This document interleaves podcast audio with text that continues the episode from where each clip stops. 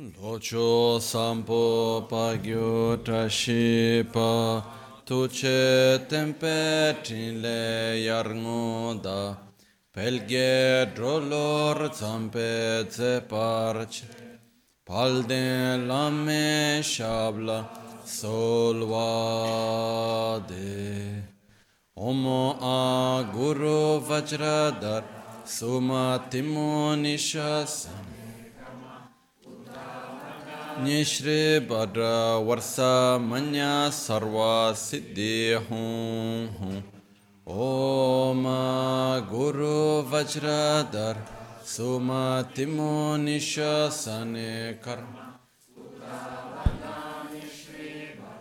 वर्ष मन सर्व सिद्धि हूँ ओम गुरु वज्र धर Суматимо нишасане карм, ута варда нишрибадра, варса манья сарва сиди.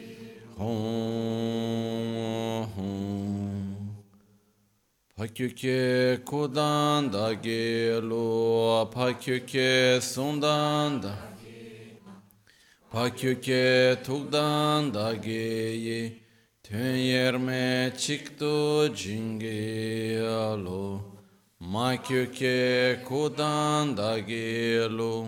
Makyuke sundan da gina Makyuke tukdan da Tön yerme çıktı cingialo Om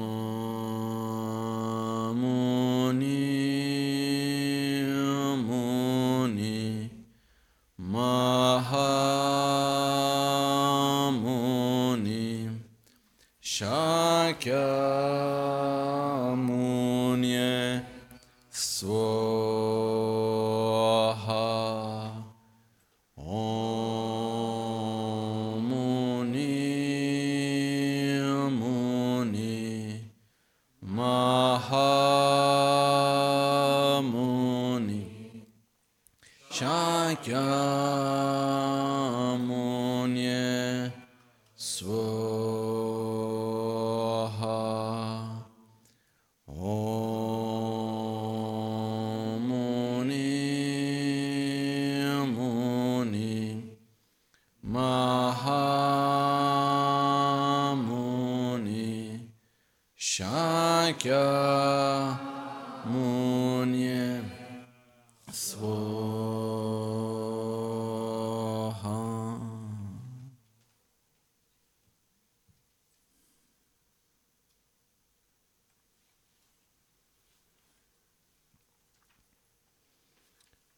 Buonasera.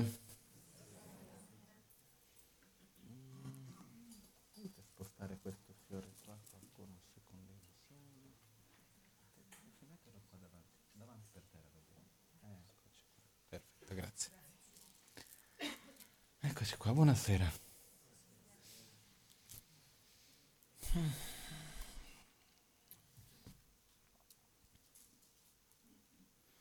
Quando riconosciamo che in un posto c'è il buio, c'è l'oscurità, no? e non vogliamo che rimanga buio, cosa facciamo? Cosa dobbiamo fare per che non faccia più buio lì? Lamentarci del buio? Ricordarci il quanto non ci piace il buio? Vedere il quanto il buio è brutto, cattivo, o ricordarci il perché fa buio? O cercare l'interruttore? E cercare la luce? Ok? Per portare la luce è importante che io sappia dove la devo portare. Perché nello stesso modo, se c'è un posto che è buio e io non mi accorgo che quel luogo è buio e continuo a mettere luce da un'altra parte, non è perché io metto luce che necessariamente io vado a eliminare il buio.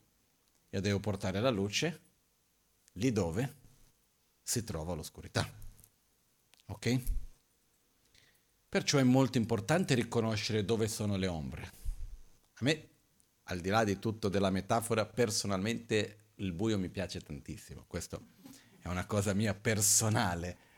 Quando in monastero andava via la luce, che succedeva tutti i giorni, per almeno tre ore, tre, cinque ore, praticamente tutti i giorni, quando non andava via la luce per una settimana.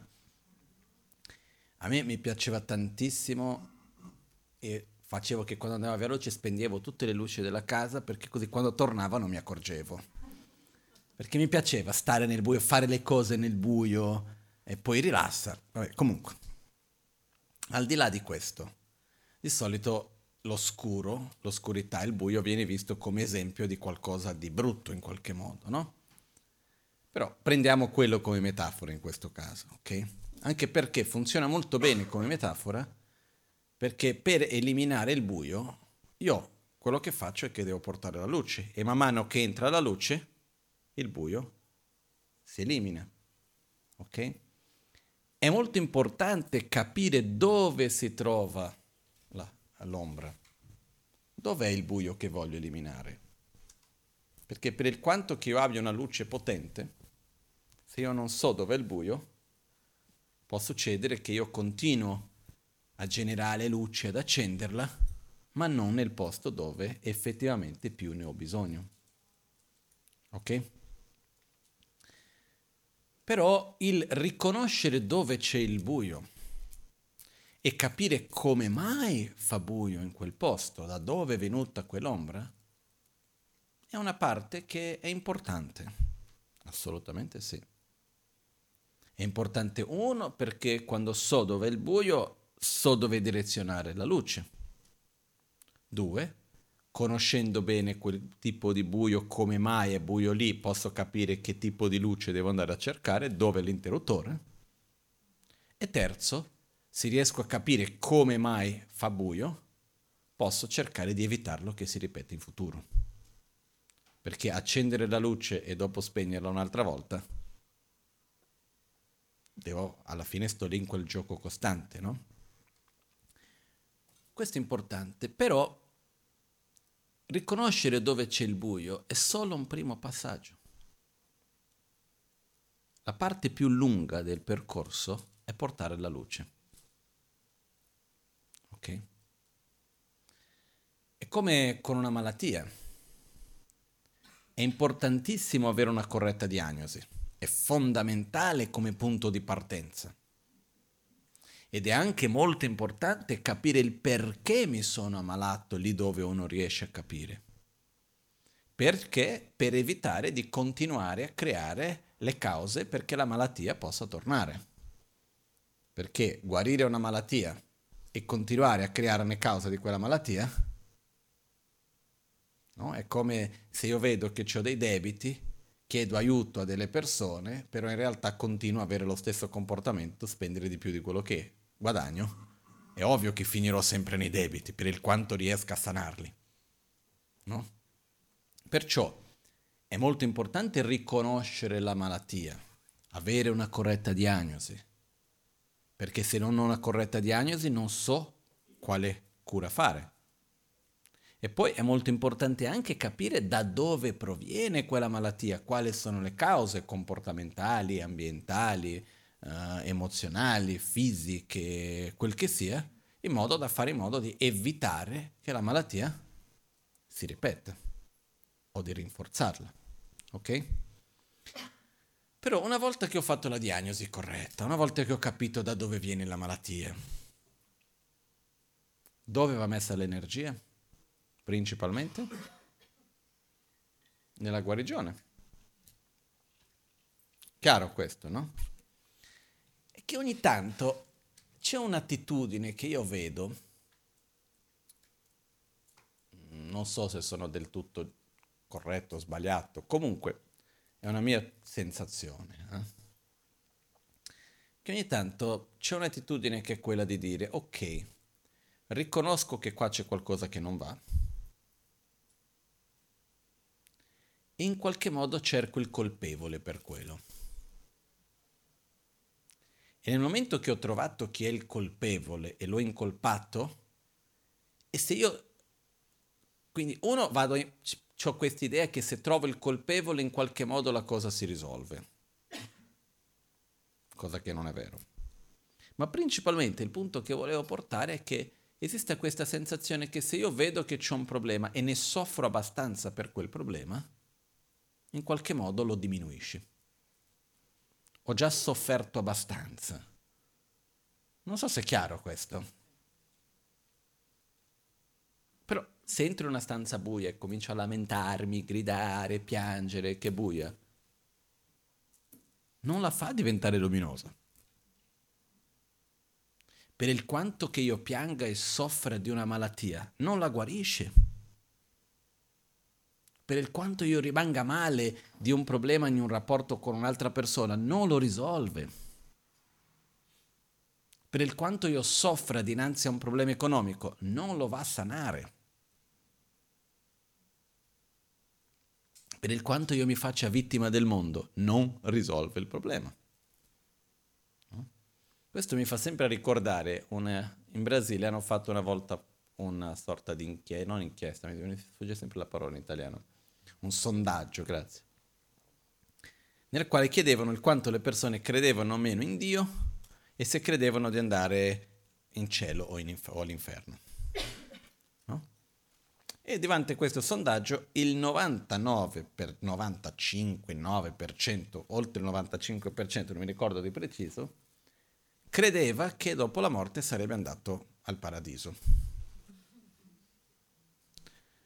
C'era chi credeva di andare in paradiso perché aveva fatto una vita corretta, coerente e tutto, e c'è chi credeva di andare in paradiso perché sapeva di aver fatto eh, di fare una vita non corretta, però aveva già sofferto abbastanza. Quindi, fra questi c'erano, che ne so, gli assassini, stupratori, c'è di tutto. Sono andati nelle prigioni, dalle, nei posti più pesanti con la gente che avuto uno stile di vita molto violento e tutto il resto e anche quelli dicono ma io ho già sofferto abbastanza, ho già pagato la mia parte, quindi secondo me vado al paradiso, no? Quindi uno c'è questa idea che se io soffro in qualche modo mi tolgo le mie responsabilità. Ma poi c'è quest'altra cosa che è quasi come che quando c'è qualcosa che non va, se noi soffriamo abbastanza, in qualche modo non è più un nostro problema, qualcun altro lo deve risolvere, perché tanto ho già sofferto abbastanza per quello. Non so se è chiaro questa cosa, perché è un meccanismo che io non, non ci sto dentro. Cerco di descriverlo osservando ad altri, purtroppo io non riesco a vedere questo, quindi in qualche modo devo parlare osservando ad altri, però non lo so se riconoscete un po' questo meccanismo o meno. No? Perché io vedo ogni tanto ci sono dei problemi, ho capito, c'è questa cosa, abbiamo capito. No, perché c'è questa cosa, sono stanco piuttosto che eh, c'è quella cosa che non mi piace, uno rientra in un'attitudine perché ha parlato male, perché ha reagito male, perché ha fatto una cosa piuttosto che un'altra, o perché si arrabbia, o perché è invidioso, perché è geloso, ci sono mille cose. E c'è un momento nel quale invece di dire, ok, mi sono accorto di quello che c'è, quindi cosa faccio? Respiro, mi accolgo e dico e voglio applicare la mia energia nella luce. Ho visto dove c'è il buio. Cosa è più facile dal punto di vista più automatico? È più facile vittimizzarci?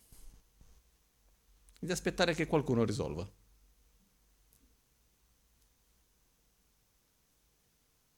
O no? O è più facile dire guardate, non voglio togliere niente a nessuno, che ognuno ha fatto la sua parte, però io la mia me la prendo io la responsabilità. So che ho questo condizionamento che non va bene, so che ho quel comportamento che è così, quindi cosa faccio? Faccio il meglio che posso per creare un, un abito positivo, per creare il condizionamento positivo, che non è per niente facile. Però non è neanche facile dall'altra parte. Eh? Ok? Quindi il punto importante è quando succede qualcosa, molto spesso, La domanda non è perché è successo. O meglio, o meglio ancora, la domanda non è di chi è la colpa. Non importa. Fatto sta che ho questo davanti a me. Cosa faccio io adesso? Ah, ma non sarebbe dovuto succedere. Se è successo è perché? Cause e condizioni c'erano. Ah, ma sarebbe meglio se non fosse successo. Sono d'accordo. Le cose che secondo me sarebbero meglio se non fossero successe, posso farvi una lunga lista. Fatto sta che ci sono. E quindi il punto non è perché è successo, di chi è la colpa. Perché una volta che ho qualcosa che non va, questo è un ragionamento che vedo che spesso avviene e io non sono mai riuscito a capirlo. Facciamo un esempio qualunque. C'ho del cibo, che ne so io, sto cercando un esempio stupido qualunque.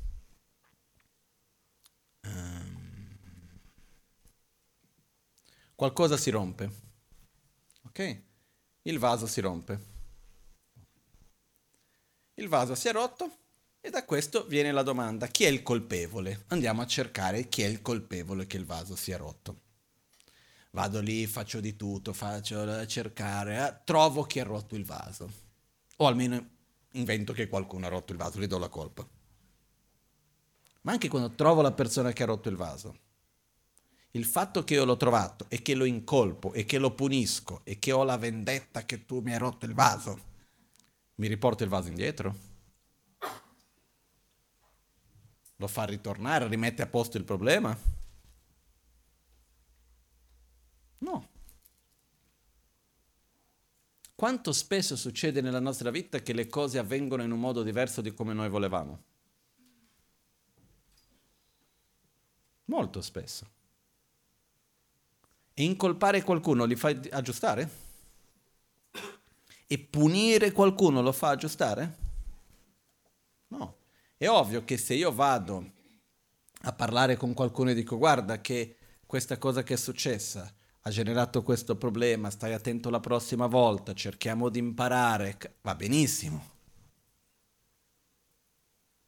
L'altra cosa invece è quella di cercare costantemente di incolpare qualcuno, puntare il dito e dire e avere un po' questa sensazione come se qualcun altro soffre abbastanza per quello che ha fatto, in qualche modo mi sento a posto. No? La cosiddetta giustizia certe volte. Su questo contesto sto parlando, eh? Quindi non è che se qualcuno soffre per qualcosa che ha fatto io mi vado a risolvere i miei problemi. Però lasciamo stare le cose pesanti che possono avvenire nella vita di qualcuno. Pensiamo alle piccole cose quotidiane. Quando qualcosa è successo, la domanda non è chi è il colpevole, la domanda è cosa faccio dinanzi alla situazione nella quale mi trovo. Punto. Perché arrabbiarmi risolve? No. Ah, ma quello lì ha fatto ed è successo quella cosa. Ho capito, e, che, e perché ti arrabbi? Ah, perché è successo quella cosa lì. Ho capito, ma perché ti arrabbi? Non lo so. Ah, perché ho perso dei soldi. Bene, è meglio aver perso dei soldi senza rabbia che con rabbia. C'ho il doppio del lavoro. Perfetto, è più facile fare la seconda parte del lavoro un'altra volta, rifare il lavoro con calma che con rabbia. Ah, però dovrò stare solo. Meglio solo, senza rabbia che con rabbia. No? E sarà faticoso, eccetera, eccetera. Ho perso dei soldi. Lo stesso. Meglio povero gioioso che povero arrabbiato. No? Quello che voglio dire è che alla fine dei conti noi ci troviamo dinanzi alla realtà che ci circonda. Ed è inutile stare lì a lottare contro quello che abbiamo. Perciò la domanda è, io, è quasi, è quasi un po' egoista quello che sto dicendo, però alla fine dei conti, siamo egoisti o no? Diciamoci la verità. Idealmente siamo altruisti, come obiettivo. Io sto generalizzando, eh? Però, in grande linea, qual è la priorità? L'io e il mio o l'insieme di tutti? Nella pratica. Molto spesso qual è la priorità? L'io e il mio, ok? E questo non vuol dire che siamo delle brutte persone o qualcosa del genere. Perciò cerchiamo di mettere la nostra energia in quello che alla fine ci fa star meglio. E visto che succede spesso nella nostra vita che le cose non sono come secondo noi dovrebbero essere o come sarebbe meglio se fossero, La domanda non è di chi è la colpa, ma cosa faccio io dinanzi a questo. Ok? E qui uno dei punti per me molto importanti riguarda principalmente che con le esperienze che noi viviamo ogni giorno,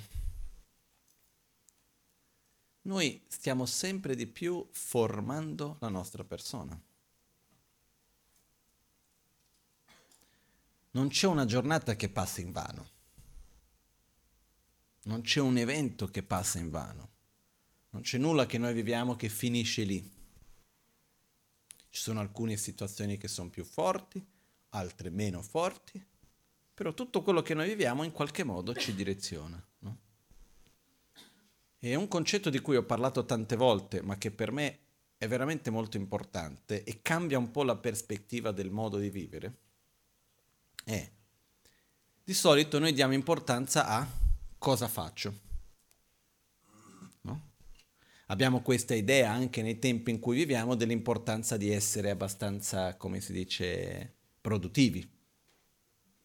Dobbiamo produrre, dobbiamo fare, eccetera, eccetera. Passa un giorno non ho fatto niente questa, ogni tanto sento questa frase, ma io non ho fatto niente, è una giornata sprecata. Poi se un altro giorno ho fatto tanto, mi sono arrabbiato, tutto, eh, però ho fatto tante cose, una giornata non sprecata. No? Quindi molto spesso abbiamo questa idea del fare, che va anche bene. Io sono una persona a cui piace fare. Va benissimo questo. A me stare a fare troppe chiacchiere arriva un punto nel quale Andiamo al dunque. Ok? Perciò fare va bene. Però più importante di cosa faccio è come lo faccio. Ok? Ma questo anche da un livello molto pratico. Se vado a parlare con una persona della mia famiglia, un amico, qualcuno perché devo ascoltare una sua difficoltà o devo avvicinare, devo accogliere un suo momento. Il fondamentale è come lo faccio. Perché se io lo faccio come una formalità perché tanto lo devo fare e non, do, non sono presente nel momento presente, era quasi meglio non farlo. Perché l'altra persona si accorge o no se noi non siamo lì presenti veramente? Uno si accorge.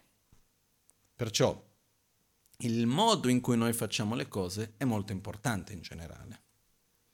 Però più importante ancora del come facciamo quello che facciamo, per me è invece il che cosa andiamo a rafforzare, qual è nostro, la nostra abitudine, condizionamento, il nostro aspetto interiore, qual è l'abitudine interiore che andiamo a rafforzare con quello che facciamo. Perché in ogni parola che dico, in ogni azione che faccio, in ogni scelta che faccio, io vado a rinforzare un'abitudine piuttosto che un'altra. Perché noi siamo fatti di abitudini. Di tutte le cose che facciamo, quante sono scelte consapevoli del momento e quante sono abitudini che tanto andiamo per inerzia? Secondo me noi crediamo di essere molto più consapevoli e avere molte più scelte di quello che è la realtà. Perciò, tante delle cose che facciamo le facciamo per abitudine. E qualcuno dirà, ma tanto è già l'abitudine, è già quella. Ogni volta che la rifaccio, vado a rinforzare quell'abitudine. Ogni volta che viene voglia e non la faccio, vado a indebolire quell'abitudine. No? L'esempio che possiamo fare tanti esempi. Ma se io vedo per esempio che uno dei miei problemi è la gelosia o l'invidia e sono in una situazione nella quale vedo una persona che ha qualcosa, una situazione che a me mi piacerebbe avere, a me mi piacerebbe essere, però non è e quindi mi viene un'avversione per quella persona perché ha qualcosa che io vorrei avere e non ho. Questa è l'invidia. C'è questa situazione. L'invidia non è che bussa alla porta, chiedi scusa, posso entrare. Quando viene, viene e ci accorgiamo dopo se ci accorgiamo. Ok? Però cosa succede? Se riusciamo ad accorgerci mentre sta sorgendo, mentre è lì, io ho ancora la libertà di scegliere dico quella cosa o non la dico. Faccio quella faccia o non la faccio. Scrivo quella cosa o non la scrivo. Vado lì, faccio quella faccia, faccio la scenetta o piuttosto cambio argomento, faccio finta di essere pazzo e vado da un'altra parte.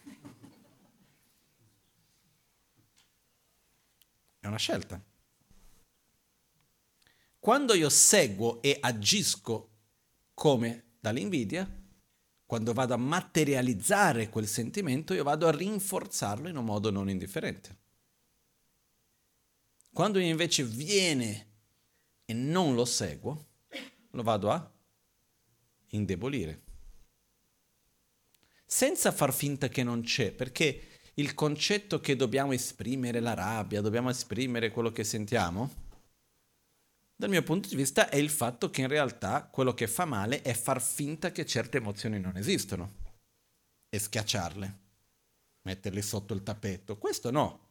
Io mi accorgo di quello che sto sentendo, ma consapevolmente scelgo di non manifestarlo, non materializzarlo. Aspetto, mi ricordo, è impermanente, passerà perché passa, ditemi voi, una, una per volta che uno si è sentito invidia ed è rimasto per sempre con invidia. Basta aspettare un po' che passa. Come tutto, eh? Anche la gioia. Questo, quando uno sente gioia, godetevela al massimo, perché tanto fra un po' finisce. Ma con qualunque cosa. Perciò, quando viene quel sentimento, per me la immagine che mi viene sempre è più che altro l'immagine di un albero in mezzo al vento. Perché un albero grande, quando viene un vento forte, è come se viene e si sostiene dalle radici. E cosa fa l'albero? Si muove, però lascia passare il vento e poi ritorna dove era prima. Quando c'è la situazione, quello e vediamo che viene quell'onda di rabbia, di invidia, di gelosia, di attaccamento, di paura, di quel che sia, se noi cerchiamo di bloccare quel sentimento, cosa fa? Ci butta giù. La nostra abitudine, la nostra famiglia è troppo forte, il nostro condizionamento. Non, lo, non siamo più forti. Non è noi che dire no, non mi devo arrabbiare, non è così, cerchiamo di fermare, non ce la facciamo almeno all'inizio. Eh. Poi, se lo seguiamo, andiamo a rinforzarlo ancora di più. Quindi una delle cose da fare è di dire non reagisco, non lo seguo e non lo blocco, lascio lì, è impermanente, fra un po' passa. Magari ci vuole un pochettino, magari quei pochi minuti sembrano delle ore, però passa. Quindi, in realtà, questa fase è divisa in tre livelli, che vengono spiegati negli insegnamenti chiamati di Logion, l'addestramento mentale. Il primo livello è quello di riconoscere il, l'abitudine negativa, riconoscere il condizionamento negativo che abbiamo. Qua ognuno di noi ha i suoi. In realtà siamo molto semplici, non è che ci vuole molto per mettere le categorie, basta tre cosettine e siamo, ci aggruppiamo. Eh? Noi crediamo di essere così diversi uno dall'altro, ma diamo dei nomi, dei contesti diversi, però i sentimenti più fondamentali più o meno sono gli stessi. Eh? E così sono oggi, così come erano all'epoca di Buddha. Perché Buddha li ha descritto così bene ma che funzionava anche per le persone alla, sua epoca, non è che era diverso. Comunque, il primo livello è quello nel quale noi riusciamo a essere consapevoli di ciò che si manifesta. Vedo l'invidia, ma non riesco a fermarla. Perché prima ancora, la fase precedente ancora qual è?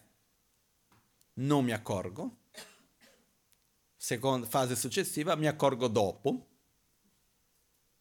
E il primo livello di pratica è il primo risultato, diciamo, è quando noi ci accorgiamo di quel condizionamento negativo mentre si manifesta.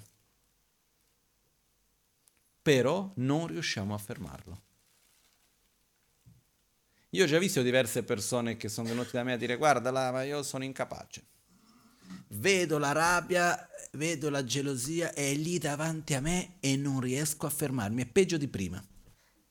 Prima almeno non mi accorgevo. Credevo pure di aver ragione. Adesso la vedo manifestare, so che non devo dire e lo dico comunque. Come una volta che ho chiesto a una persona, qua era un monaco tibetano, un geshe, chiesto come stai? E lui, mi, dena, e lui mi ha detto, mi ha risposto con un verso, che non mi ricordo le parole precise del verso, dice, quando l'ignorante sbaglia, lo sbaglio è piccolo, quando il, sa, il, il saggio sbaglia, lo sbaglio è grosso. No? Quando sbagli senza sapere che è uno sbaglio, è una cosa. Quando sbagli consapevolmente che quello non va fatto, è un'altra. Quindi c'è chi mi dice, era meglio quando non sapevo. Almeno credevo di aver ragione, facevo le mie stupidate e comunque credevo ancora di aver ragione. Adesso faccio le stesse stupidate e poi ho anche il senso di colpa che non avrei dovuto farle. Perché? E poi mi viene l'autostima che va giù, perché mentre vedo non riesco a fermarlo. Però se ci succede che vediamo un condizionamento negativo, cosiddetto veleno mentale, che si manifesta, come gelosia, invidia, attaccamento, paura, arroganza, qualunque di questi e di altri ancora, se noi ci accorgiamo che si manifesta e non riusciamo a fermarlo, è un ottimo segno. Siamo nel primo gradino. Abbiamo fatto il primo gradino.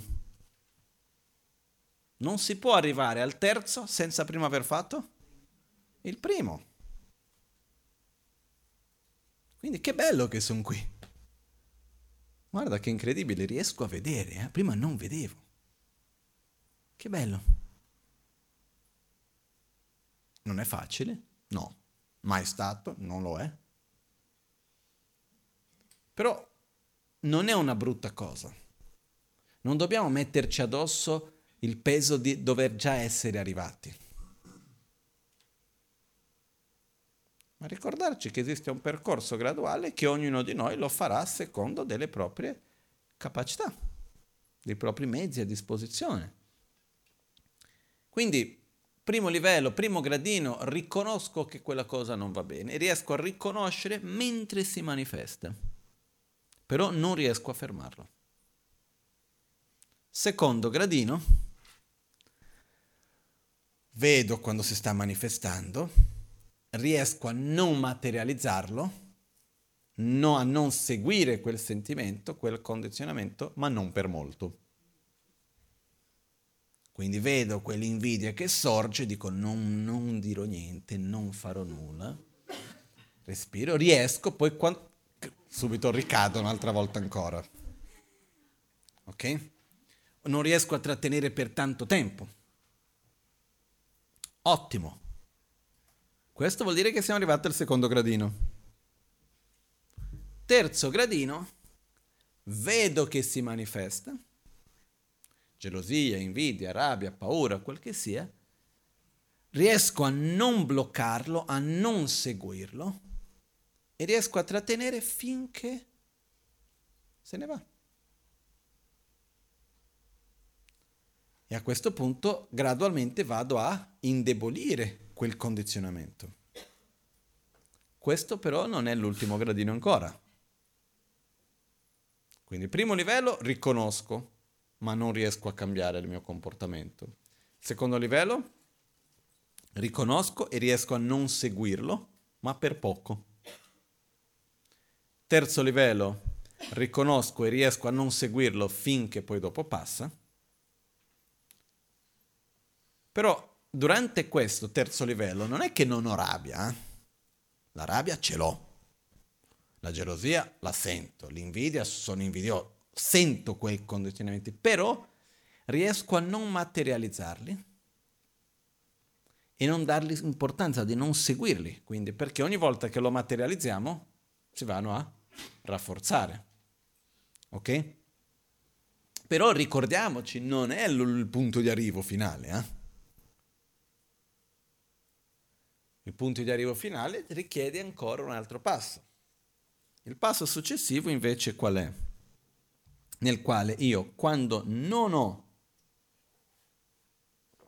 quei sentimenti, quindi il passo successivo va fatto e può, può, sembrare strano, però è più difficile di tutti gli altri tre. Io devo applicare l'antidoto, devo andare verso la luce quando non sono davanti al buio. Quando, sono, quando ho il dolore è troppo tardi per andare a prendere la medicina. Ma per esempio, quando noi facciamo una cura medica, noi di solito facciamo la cura perché vogliamo guarire dalla malattia o perché non vogliamo più sentire i sintomi? Purtroppo i sintomi. Quindi che, qual è una delle frustrazioni dei medici?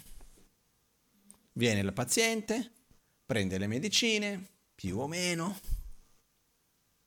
Poi quando sono andati via i sintomi, continua a prendere le medicine? Io non so quali sono le percentuali ma delle cure date ai pazienti, quanti saranno quelli che finiscono la cura fino alla fine? E quanti sono quelli che quando finiscono i sintomi smettono? Principalmente se è una malattia che richiede un periodo più lungo di guarigione. Io sono di quelli che smette, ma anche prima che finiscono i sintomi.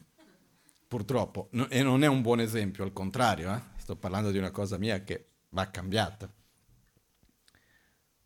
anche se dico una cosa che non è proprio da esempio, però ho una mia teoria sviluppata sull'esperienza personale. Mi è successo più volte, io da, non, non chiedetemi il perché, io ho una certa avversione a prendere le medicine. Mi piacciono i medici, però prendere le medicine mi dà fastidio, ma qualunque tipo sia, dalla più naturale alla meno naturale non importa, non c'entra niente con la medicina allopatica piuttosto che la TV. Non c'entra niente con questo. Mi dà fastidio, ma da quando ero bambino, eh? Quindi io ho fatto l'esperienza diverse volte di sentir male qualcosa, andare dal medico, ricevere la prescrizione, comprare la medicina, non prenderle e guarire. No? Altri casi no successo altre case che invece devo prendere, ho preso le medicine, eccetera, eccetera. Però mi è venuto un pensiero che adesso così, solo per condividere, che esiste l'effetto placebo, esiste l'effetto nocivo. Questo è poco ma sicuro. Quando noi crediamo che una cosa ci fa bene, quando noi ci accorgiamo di un qualcosa e direzioniamo la nostra energia verso quel qualcosa, qualche effetto fa ok? Però il fatto sta che se abbiamo una malattia leggermente più grave, ancora di più una malattia cronica, l'effetto placebo aiuta, ma non risolve. Ok? Quindi io per esempio per uh, i reni prendo le medicine anche se non mi piacciono, perché adesso in questo periodo sto molto meglio, ma per un periodo abbastanza lungo ho avuto i reni un po' deboli, eccetera, eccetera, quindi prendono dei, degli integratori, chiamiamo così, per i reni. Però quello che succede che cos'è? Il momento più difficile non è il prendere la medicina quando c'è il dolore, ma è continuare la cura quando mi sento bene.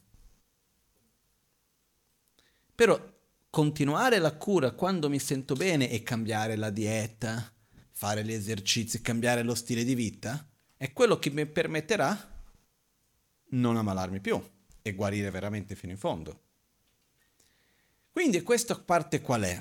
Quando mi sono, riesco a non lasciarmi prendere dai condizionamenti negativi, e si fa uno alla volta, eh? possiamo cominciare con la rabbia, con la paura, con l'invidia, con il senso di colpa, con il senso per esempio di um, tristezza, ma anche il senso di abbandono, di solitudine. No? Cosa succede quando succede questo? C'è un certo momento nel quale noi ci accorgiamo che è un condizionamento che abbiamo. Perché la nostra tendenza qual è? Mi sorge un certo sentimento, lo incolpo su qualcosa, o meglio ancora, processa un pochettino, c'è un passo in più. Entro in contatto con una situazione che mi fa svegliare un dolore, una ferita, un condizionamento che ho.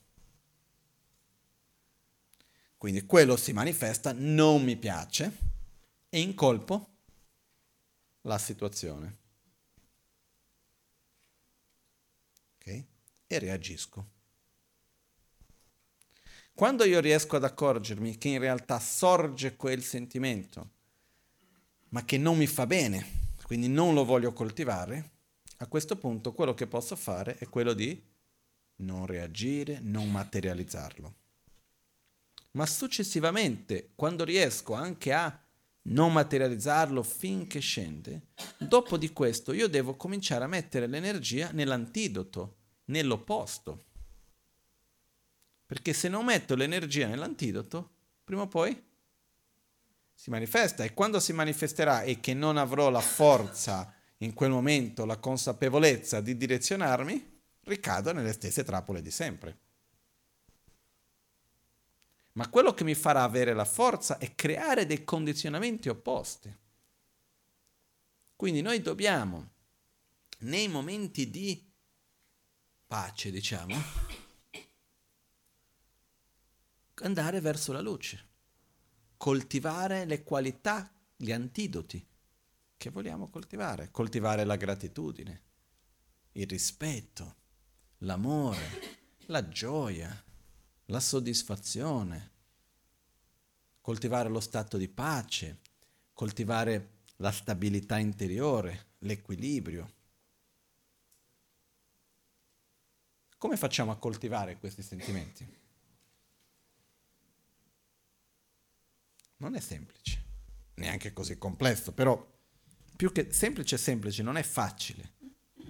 Non è facile perché noi siamo fatti di abitudini. E quindi per coltivare qualcosa che non viene spontaneo, dobbiamo andare oltre le abitudini. Ok? Quindi partiamo da un, un esempio. Oggi abbiamo preso l'esempio dell'invidia. Antidoto all'invidia, rigioire poi in italiano esiste solo il verbo. Cos'è? Il rigioire è, è la... sostantivo per rigioire? Non c'è, va bene. Ok, perciò chiamiamo il rigioire. Ok? Perciò, come avviene il rigioire? Io devo sentire gioia per le azioni virtuose e per la gioia di me stesso e degli altri. Non è così facile. Per dire la verità è abbastanza difficile, però è molto potente. Vedere una persona che ha un qualcosa di bello, e sentir gioia per quello che la persona ha. senza dover paragonare con quello che io ho, con quello che io non ho. Riuscire a vedere, perché per rigioire bene è necessario vedere l'altro senza paragonarlo con se stessi.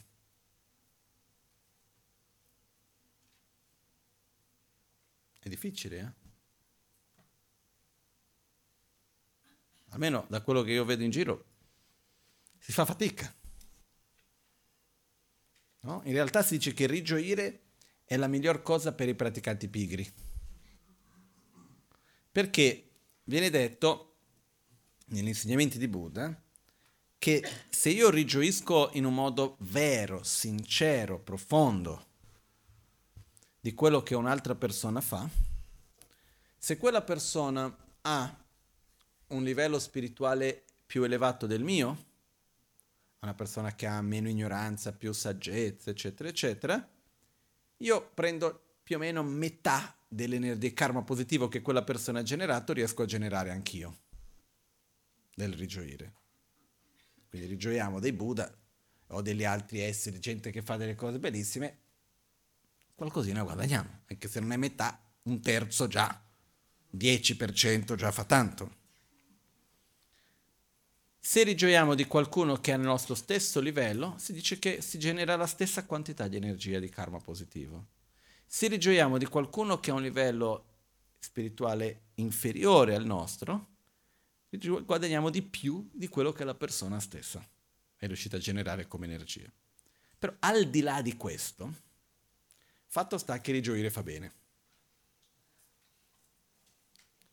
Però non è ovvio farlo ed è qualcosa che dobbiamo abituarci. Quindi prima di tutto cercare di rigioire con persone che non conosciamo più di tanto. O se no più facile cominciare con le persone vicine, persone che vogliamo bene. È più facile rigioire di persone che ci stanno vicino, della nostra famiglia, di persone che sono amici, compagni, persone che ci stanno vicine.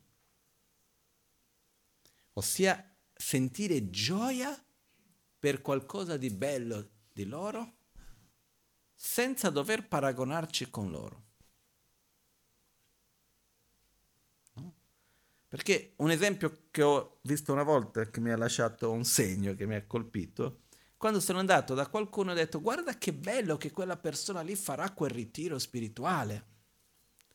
E la risposta che mi è stata data è, vedi, se anch'io potessi vivere di rendita lo farei anch'io. Però non stiamo parlando di te.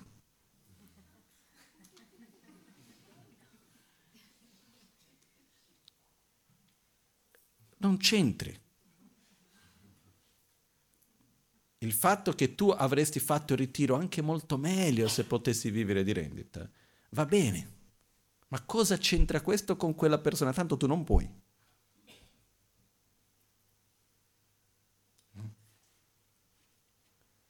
Perciò, per rigioire dobbiamo cominciare a non paragonarci con l'altro. E la base per rigioire è l'amore. Perché come faccio io ad essere felice di qualcosa di bello che tu hai senza desiderare la tua felicità, senza essere attratto dalla tua felicità? Non funziona. Però dobbiamo creare l'abitudine. Quindi gradualmente, quando vediamo una cosa di bella, bella in una persona, quando vediamo qualcuno che fa qualcosa bella, dobbiamo dirci rigioisco. E cercare di indurci a quello stato di felicità per la felicità dell'altro, per l'azione virtuosa dell'altro, per quello che c'è nell'altro di bello. Agli inizi magari non è così sincero, non riusciamo a fare sempre, però ci sforziamo, un pochettino, un pochettino. Non è per niente che in paesi dove gli insegnamenti buddisti sono diventati presenti nella cultura, come in Thailandia, in Thailandia è normale che quando qualcuno fa qualcosa di bello non si dice ah i miei complimenti, ah, si dice rigioisco nei tuoi meriti. No? È un modo di parlare. Il problema quando diventa abitudine certe volte è che poi diventa un'abitudine e non ci pensa più. Però il fatto di portare alla nostra quotidianità il rigioire, quando noi più noi creiamo l'abitudine di rigioire, e riusciamo a sentire una gioia per la felicità dell'altro, questo naturalmente è una luce che più riesco a rigioire, meno vado a sentire invidia. Ogni volta che riesco a rigioire con sincerità, è un po' di luce in più che ho portato e un po' di oscurità dell'invidia che ho eliminato. Perché non è che i nostri condizionamenti negativi, i veleni mentali, noi prendiamo e li togliamo e lasciamo un vuoto. Per eliminare l'invidia deve esserci il rigioire, basato nell'amore.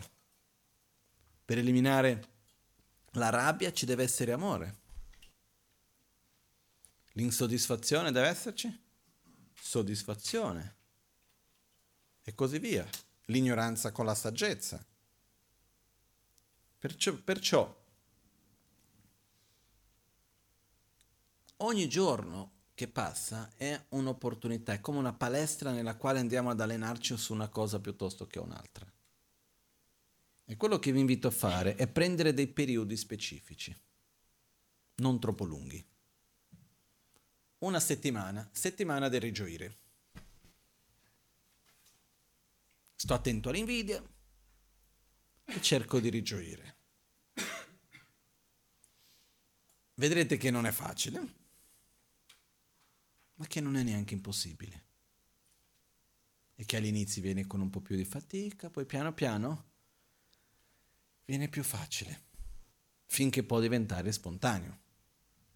Prima cominciamo rigioendo delle persone che ci stanno vicini, poi cerchiamo di rigioire delle persone che non conosciamo, fino a rigioire di quelli che ci stanno antipatici.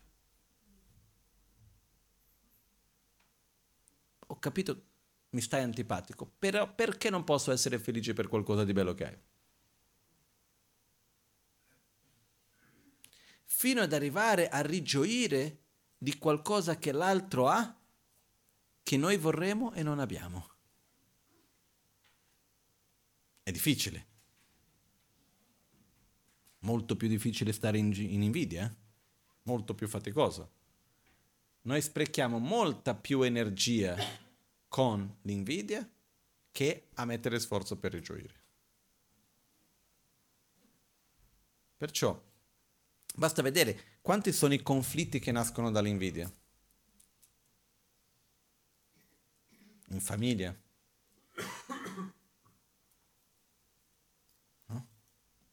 Poi la cosa pazzesca con l'invidia è anche quello che va a creare che cos'è. Io mh, soffro e ho avversione di quella persona perché quell'altro ha quello che io vorrei avere e non ho. Ma e a questo punto non riesco neanche più a vivere con gioia quello che ho. Perché invece di gioire di quello che ho, vivo nel paragonare con quello che non ho. No? Perché la nostra mente è strana e tutto si funziona sulla base dei paragoni.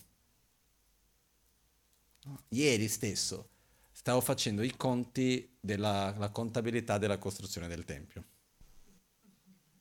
Perché, come alcuni di voi sapete, sono responsabile della costruzione del Tempio che stiamo facendo su, ad Albagnano e ogni tanto la contabilità va fatta giustamente. Ci sono le persone responsabili, ognuno fa la sua parte, però in ultima analisi sono io.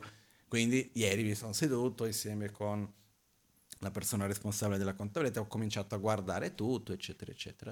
E poi c'erano alcune voci di lavori che vanno fatti più avanti, che non ci sono ancora i preventivi chiusi, e quindi abbiamo cominciato a fare due conti per vedere, ma ci basteranno i soldi che abbiamo per finire tutto? Ovviamente no, però di quanto? No? E quindi ho cominciato a riempire i buchi con quello che so che dovremo fare e ho dato un'idea. No? e ho buttato lì una cifra di una cosa. Poi, per scrupolo, ho chiamato la persona che so che fa quei lavori lì, il fornitore, ho detto, ma mi dai un'idea di massima, più o meno quanto viene quella cosa lì? E lui mi ha dato una cifra che era più o meno un terzo di quella che avevo pensato prima. Una gioia, ho risparmiato. Ma dove? Da nessuna parte in realtà. No? Però che cosa succede? Mi sembrava poco ma semplicemente perché 5 minuti prima ho scritto un numero più alto, per niente più di quello. Eh? Guarda come siamo strani. Perché che cosa determina se è tanto o se è poco? Un altro numero di paragone, punto.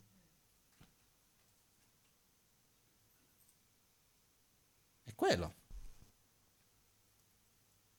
Quindi nello stesso modo, quando entriamo nell'invidia, quello che noi abbiamo diventa poco.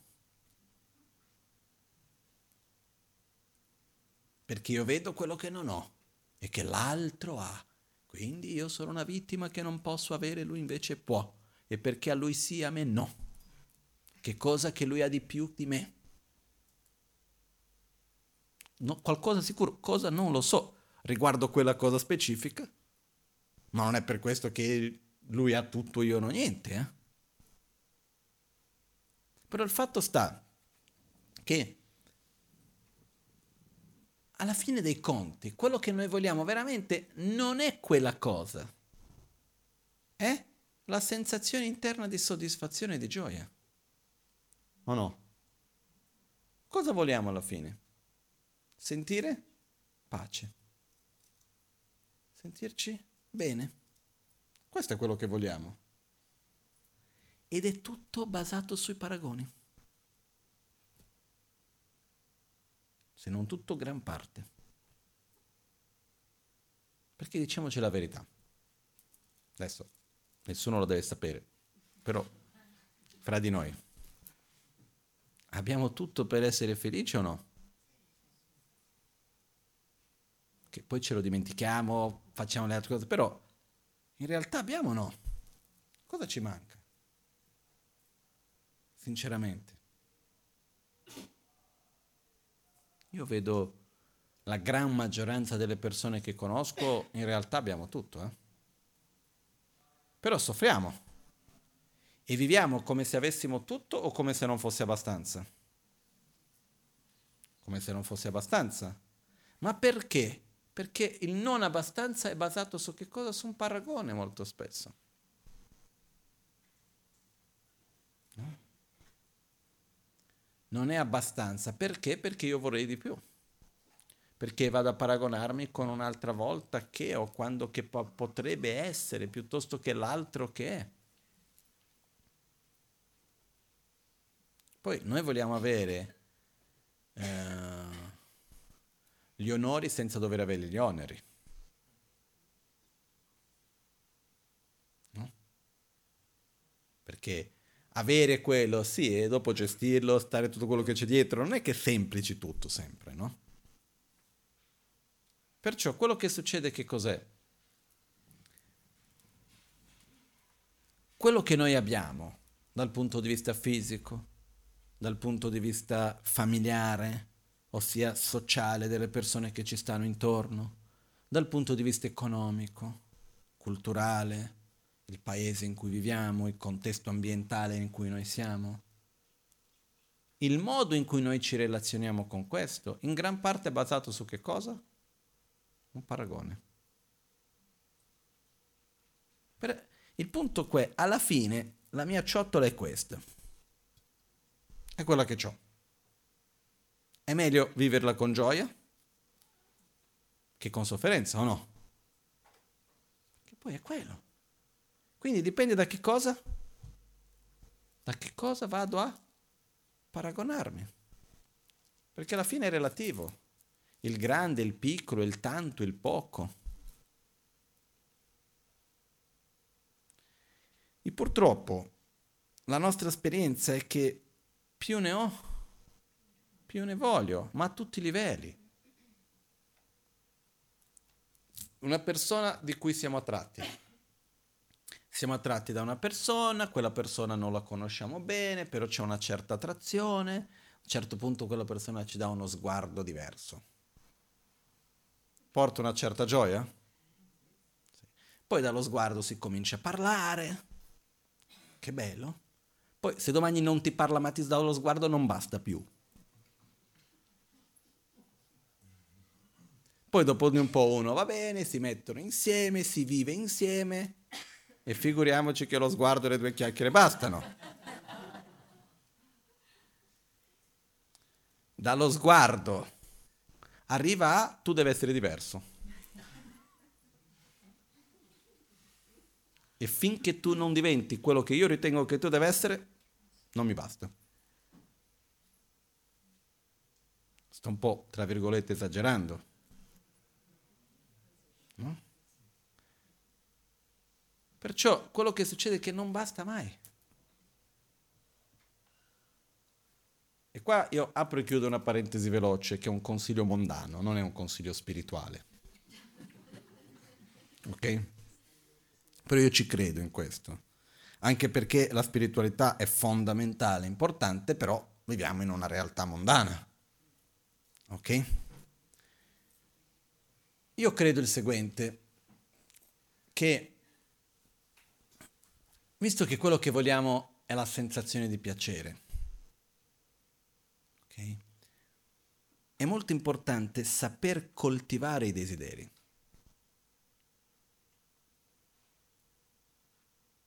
Come faccio a coltivare il piacere nell'acqua? Non bevendo troppa. Si deve sempre, con i piaceri, si deve sempre mantenere un rapporto di conquista e seduzione più c'è conquista, più c'è piacere nell'ottenerle. Più c'è la parte della seduzione, più c'è la parte del voler ottenerlo. Facciamo un esempio che varie volte l'ho già visto. Um, visto detto. Voglio arrivare alla cima di una montagna. Devo conquistare la montagna pa- mi pa- passo degli anni preparando per scalare la montagna, riesco ad arrivare, prendo dei, separo le vacanze, quindi dopo tre anni è la prima volta che posso prendere le vacanze, uso tutta la vacanza per scalare la montagna. Faccio una fatica incredibile, dormo in mezzo al freddo, faccio di tutto, a un certo giorno riesco ad arrivare in alto alla montagna e vedo il tramonto meraviglioso, dormo lì, mi alzo l'alba, sono contentissimo. Ok? Poi l'altra possibilità, voglio andare in alto una montagna, prendo l'elicottero, tutto, tutto, tutto, tutto, vado, che carina la montagna, torno a casa. Il livello di gioia che ho quando arrivo in cima alla montagna, dopo aver fatto tutta la fatica per arrivarci, o il livello di gioia che ho quando arrivo lì senza, la, senza faticare, è lo stesso o è diverso? È diverso. Quindi parte della gioia dove si trova? Nella fatica, nello sforzo dell'investire l'energia, nella conquista. Io quando parlo di questo mi viene sempre in mente il panettone. A me mi piace il panettone. Però se ci fosse il panettone tutto l'anno, sarebbe buono? Secondo me no. Perché quando arriva il periodo del panettone mi piace, ma dopo il secondo panettone già non tanto. Non è uno scherzo. Quindi, come dobbiamo fare per mantenere il piacere di qualcosa? Mantenere quel gioco di seduzione da una parte, conquista dall'altra. Perché quello mantiene in vita il piacere. Quando è, per, è preso per scontato, tanto lo posso avere quando voglio, come voglio, e questo e quell'altro, dopo di un po' perde il gusto. Perché ricordiamoci, gran parte della gioia non è nell'ottenimento, ma è nel percorso, è aver fatto quel percorso. È la differenza di arrivare in cima alla montagna scalando e andando con l'elicottero. No? Quindi l'idea che se posso avere tutto quello che voglio, quando voglio, come voglio, sono più felice, è una fregatura. No? Mi viene in mente un esempio mio personale, stupido, però che mi ha dato un click quando ho avuto quell'esempio, quella, quell'esperienza. Vivevo in India e i gusti occidentali era un po' difficile da trovare e un bel giorno, non mi ricordo dove e come, ho avuto un pochettino di una, una sorta di una caramella.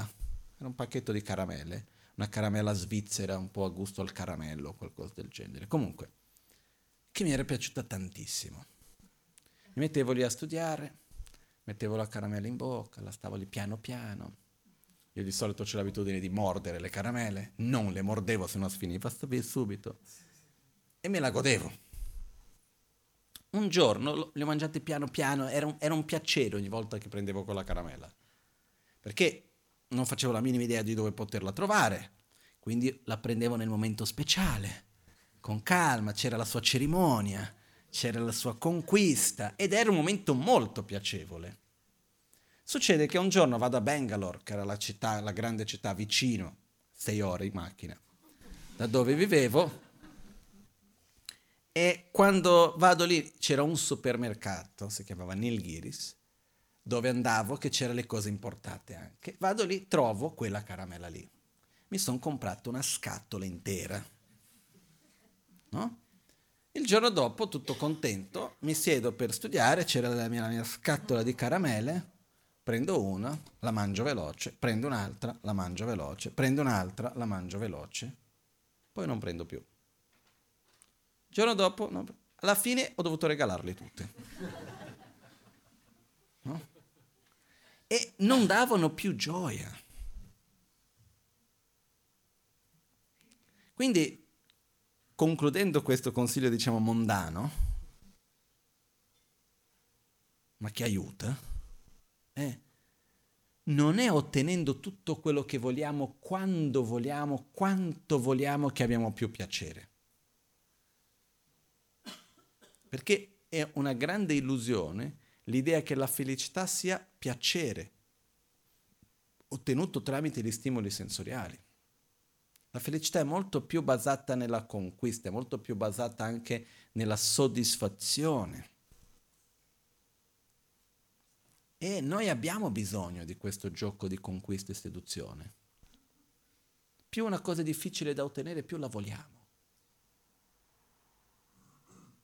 E quindi c'è questo gioco. Questo lo possiamo fare con tantissime cose nella vita. Le cose dove vediamo che ci piace, li facciamo speciali. Anche se a fianco c'ho il negozio che posso comprare tutto quello che voglio, c'ho il magazzino pieno. No, non più di una volta alla settimana non posso mangiarlo. Diventa il giorno di quello. E quindi rimane un po' con un piacere. È un po' come ci sono i piatti tradizionali di Natale piuttosto che se uno lo mangia tutti i giorni, dopo di un po' non ha più piacere. Però questo avviene nei rapporti con le persone, con i luoghi, con qualunque cosa. Quindi mantenere un pochettino questo gioco e questo ci aiuta. Ok? Adesso torniamo. Quello che accade è che per andare verso la luce, per coltivare le nostre abitudini, dobbiamo inver- investire una certa energia. E non si può fare tutto in una volta sola. Per quello che dicevo prima, prendiamo una settimana e dedichiamo a una qualità particolare. E secondo me, se partiamo dal rigioire, è una qualità molto bella. Molto bella. Veramente fra le più belle e non è tra la più facile. No? Anche se così tecnicamente sembra una cosa facile, si fa fatica. Però è nella fatica, quando comunque andiamo avanti anche con fatica, è lì che stiamo andando contro i condizionamenti, è lì che stiamo trasformando le nostre abitudini. E quando ho davanti qualcuno che ha una cosa bella e dico, mm, sì, bello, va bene, però no. Sì, bello, finito lì. E riusciamo a respirare, a far passare quella tensione, a guardare e finché ripetendo questo c'è un momento nel quale vediamo l'altro e ci viene una gioia sincera dalla gioia dell'altro. Ok? Questo è un esercizio, per esempio, molto valido, che richiede tempo, richiede energia E piano piano lo facciamo. Più riesco a fare questo, più l'invidia perde forza. Perché noi non possiamo rigioire e essere invidiosi allo stesso tempo della stessa situazione. Non si può. Per quello, più riesco a rigioire, più creo quell'abitudine, meno vado a coltivare l'altra parte. L'amore, la pazienza, il rispetto, la gratitudine, ringraziare, manifestare con gentilezza le nostre parole, dare importanza alla felicità degli altri, non reagire con aggressività. Più io mi permetto di essere aggressivo, più aggressivo sarò. O no? Io ho avuto un'esperienza una volta che a me mi ha colpito molto. Io non sono mai stato una persona aggressiva. Da quando ero bambino sono sempre stato abbastanza calmo, rispettoso, sono sempre stato abbastanza così. Ho i miei difetti, però questa è una cosa che non ho mai avuto in quella modo lì. E una volta mi sono trovato davanti a una situazione nella quale una persona stava avendo dei comportamenti che faceva abbastanza male a se stessa. Io ho cercato di spiegarle, dire guarda, non fare così, guarda che questo non va bene, fai male a te, fai male alle altre persone, non fare questo. Ah sì, sì, ho capito, capito, capito niente. Magari capito qualcosa, tanto alla fine era lo stesso. Finché un giorno mi sono trovato davanti a questa stessa situazione, ero in macchina, e gli dico guarda che non va bene, non ha sentito niente, io mi sono detto ho provato con le buone, non ha funzionato, proviamo una volta con le cattive, chissà può funzionare. E quindi ho fatto finta di arrabbiarmi. Ho alzato la voce, mi sono detto se lo faccio devo far bene, se no sembra che non è vero quindi ho alzato la voce, ho sbattuto la mano, ho... mi sono fatto tutto arrabbiato per dire non puoi fare questo, non va bene, mi sono... come... era un teatro. È stato molto doloroso, non è facile. Ha funzionato, purtroppo. Però solo per poco tempo. Dico purtroppo però perché? Perché ha funzionato non sono stato bene in quel momento, è stato veramente faticoso, ho voluto, ho dovuto mettere un sacco di energia per avere quel tipo di reazione lì. Poi, passato un po' di tempo, mi sono ritrovato nella stessa tipo di situazione, la stessa persona, lo stesso comportamento un'altra volta. E a questo punto cosa è successo? Ho detto, bah, ho già provato tante volte le buone, non ha funzionato, la cattiva ha funzionato, riproviamo, no? Con molto meno fatica. Ma molto meno fatica. Ho rifatto la stessa scena, molto più facile. Ok. Passa un po' di tempo, funzionato ancora purtroppo. Passa un po' di tempo, mi ritrovo in una situazione simile ancora e senza neanche pensare stavo per cominciare ad avere la stessa reazione. Cosa che per me alla prima volta è stato molto faticoso, è stato scelto consapevolmente che volevo reagire in quel modo ed era faticoso, dopo mi ha fatto male, la seconda mi ha fatto meno male, la terza mi stava venendo da sola. Lì ho avuto la fortuna di dire no, non posso permettermi, ma guarda questo che una cosa che non avrei mai pensato di fare, prendere l'abitudine. E lì avuto la forza per fortuna di non reagire in quel modo, stare in silenzio per un po' e dopo cercare di fare un altro modo che magari a lungo termine funziona meglio, ma che non vado neanche a entrare in un condizionamento negativo. Perciò, se noi ci permettiamo di dire delle cose che di solito non ci permettiamo dire, le possibilità sono due. O abbiamo una risposta molto pesante, che se io dico una cosa che di solito so che non devo dire, però in quel momento voglio colpire, perché, scusate se apro un altro discorso in mezzo, una volta mi è successo che una persona ha litigato con me. Sono che voglio bene, tutto, a ah, un certo momento litiga, eccetera, eccetera, abbiamo un po' discusso. E poi alla fine ho detto, sai cosa sono rimasto male così? Che tu mi hai detto queste cose che non c'entravano niente con il punto su cui si doveva discutere, ma sei proprio andato a cercare i punti per colpire, per far del male. Questa persona mi ha risposto, ma stavamo litigando. No?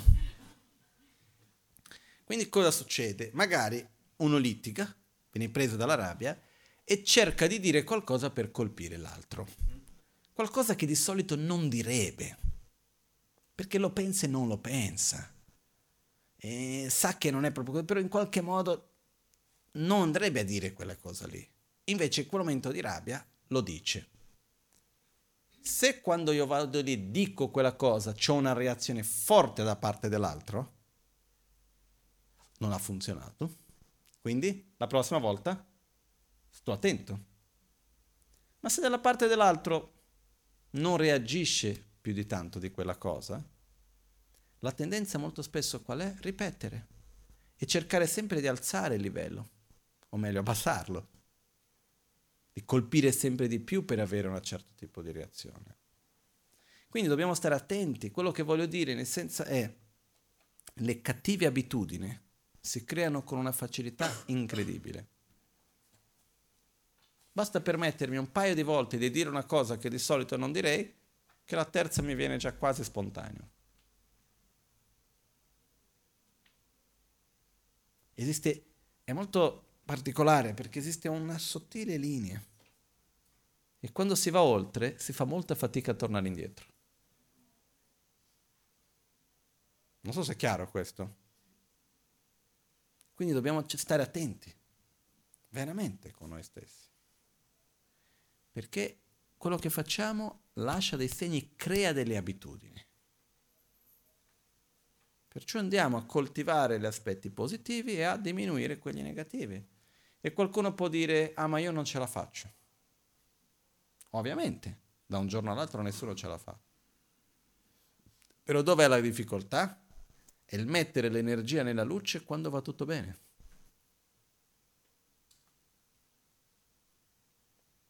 Perché nel momento che non sono invidioso, che sono rilassato, eh, perché devo andare lì e cercare di rigioire?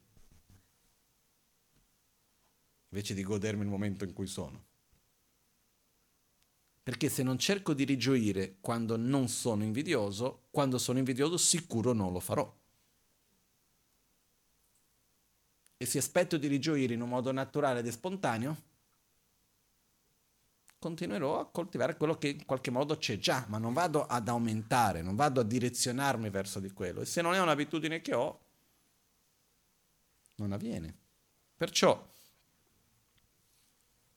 io vi invito veramente a prendere dei momenti, o meglio dei periodi, e dedicarli con consapevolezza a coltivare una qualità piuttosto che un'altra la generosità, la moralità, la pazienza, lo sforzo entusiastico, che la gioia in ciò che è virtuoso, la gioia stessa, il rigioire, la concentrazione, la consapevolezza, l'amore, rispetto, gratitudine, soddisfazione. Sono alcune cose che dobbiamo dire ok, questa settimana vado ad allenarmi su questo. E ogni giorno me lo ricordo. E sto attento durante il giorno ad agire in un certo modo, a dire una parola gentile, piuttosto che a non reagire con rabbia dinanzi a una situazione difficile. È un po' come un gioco che facciamo con noi stessi. Ed è prendendo questi impegni, di andandoci in queste direzioni, che gradualmente diventa un'abitudine. E qua rientra quello che, diciamo, uno dei punti fondamentali nella pratica buddista è la moralità. La moralità non intesa come etica, ma la, mora- la moralità intesa come la nostra capacità di mantenere i nostri impegni, di coltivare ciò che ci fa bene e di abbandonare ciò che ci fa male. Perché? Perché ci serve un impegno?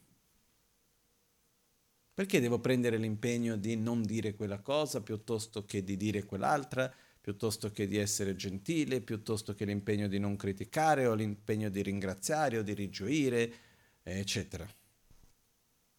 Perché noi siamo fatti di abitudini. E l'impegno ci serve per darci una direzione nel momento di non chiarezza. Per me la immagine migliore che ha dei nostri voti, degli impegni che prendiamo, sono le strisce bianche che ci sono sulle strade in una notte buia, con la nebbia. Perché se devo prendere una strada in un giorno col sole, che ci siano le strisce e che non ci siano le strisce, è lo stesso, riesco a mantenere la strada. Così come se sono davanti a una situazione in una giornata di chiarezza interiore, dove ho chiarezza, per me va tutto bene, o è chiaro quello che devo, quello che non devo fare, sto bene, vado avanti in una buona direzione. Ma quando arrivano le giornate buie, che mi sveglio e sono in mezzo alla nebbia, può succedere che andiamo a dormire, c'è una bella serata con le stelle, una giornata di sole, ci svegliamo al mattino tutto nebbia. Dal bagnano succede spesso. Ma interiormente quante volte ci svegliamo al mattino e è cambiato il tempo? O ci svegliamo che c'è il sole e poi a mezzogiorno viene la bufera. Piuttosto che la nebbia. Perché il problema non è quando c'è il sole, il problema sono le nostre reazioni quando c'è la nebbia. Ed è quando c'è la nebbia e quando c'è bru- il brutto tempo che ci servono le strisce per terra. Per capire vado a destra, vado a sinistra, rimango dritto e quando si fanno le strisce? Quando c'è la bella giornata. Quindi quando stiamo bene andiamo a segnalare quali sono i comportamenti che vogliamo coltivare e quali sono quelli che vogliamo evitare. Ce lo segniamo bene, in un modo che quando la giornata buia, annebbiata, io mi ricordo di quello che devo evitare, non mi ricordo più il perché devo evitarlo, non riesco magari neanche a capirlo in quel momento, però ce l'ho lì davanti a me. Questo è molto utile. Per questo prendersi degli impegni, e una volta che noi ci prendiamo degli impegni, dobbiamo capire che non basta prendere l'impegno, ci devono essere dei sostegni al nostro impegno per riuscire a mantenerlo. Che è un po' quello che nella nostra cultura occidentale, che in tutte le parti del mondo si fa, però anche da noi si fa. Quando noi prendiamo un impegno, prima di tutto perché si prende l'impegno? Perché c'è qualcosa che vogliamo proteggere o che vogliamo compiere, che è importante per noi. Okay? Per mantenere l'impegno, che cosa ci fa mantenere l'impegno? Principalmente sono gli stimoli o negativi, che cosa mi succede di brutto se non mantengo l'impegno, positivi, che cosa mi succede di bello se mantengo l'impegno, e morali. Ho preso l'impegno dinanzi a quelle persone. Ok? Se io so che non devo bere l'acqua, però mi viene voglia, ma non lo devo fare. Se non ci sono conseguenze. Ma dai, dai. Se invece io so che bevendo l'acqua avrò delle conseguenze pesanti, che non posso più mangiare il pane, a quel punto sto più attento. Se so che non bevendo l'acqua mi daranno il succo, ok, bello, mi piace più il succo, non bevo l'acqua. E se so che io davanti a persone che ci tengo ho preso l'impegno di non bere l'acqua, cosa succede? Ho l'incentivo morale. Se quando vado vicino all'acqua vedo che ho un braccialetto di un colore che è lì per ricordarmi di non bere l'acqua, mi ricorda il mio impegno. E questo è un potere, potere enorme. No? Non è per niente che esiste un anello che si mette la fede quando uno si sposa. Quello rappresenta un impegno e ha un potere per mantenerlo. Quindi quello che io vi invito anche è di prendere un impegno piccolo, del del genere per una settimana, per una mezzaluna, ossia da luna nuova a luna piena, piuttosto che non criticherò gli altri. Cercherò di aiutare chi, chi viene, chi appare davanti a me. Non eh, farò qualcosa che so che mi fa male, che ne so io. Per almeno una settimana userò il cellulare solo per quello che è strettamente necessario. Per esempio, visto che tanti di noi abbiamo una dipendenza e quello ci fa male. Per ricordarmi di quell'impegno devo fare qualcosa. Devo ricordarmi dell'impegno tutti i giorni, mi metto un vestito di un certo colore, mi metto un qualcosina un... per ricordarmi dell'impegno. Caso contrario, dopo di un po' scivoliamo. E la cosa interessante è che mentre stiamo scivolando, sappiamo che stiamo scivolando, però facciamo finta di non saperlo.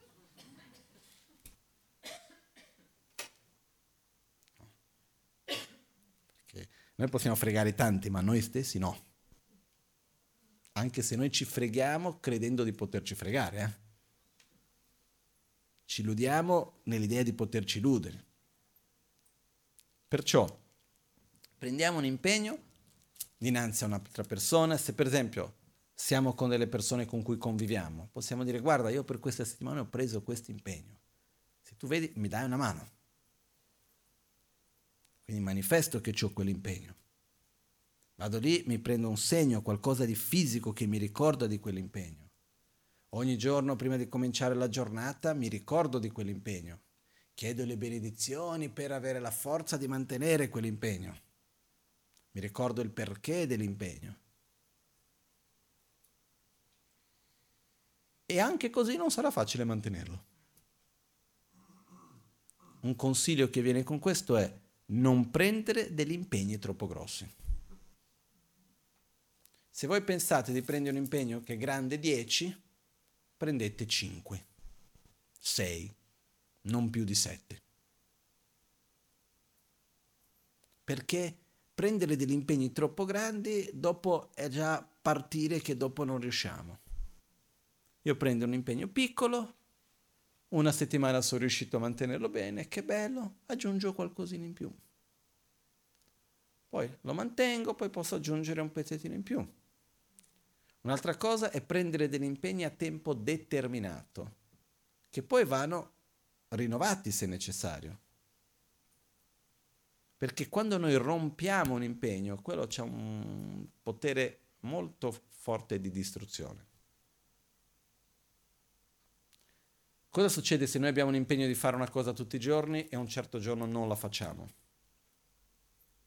Dura una solo giornata o dopo quel giorno che uno non l'ha fatto, poi dopo passano tre mesi prima di riuscire a rifarlo? È così, no?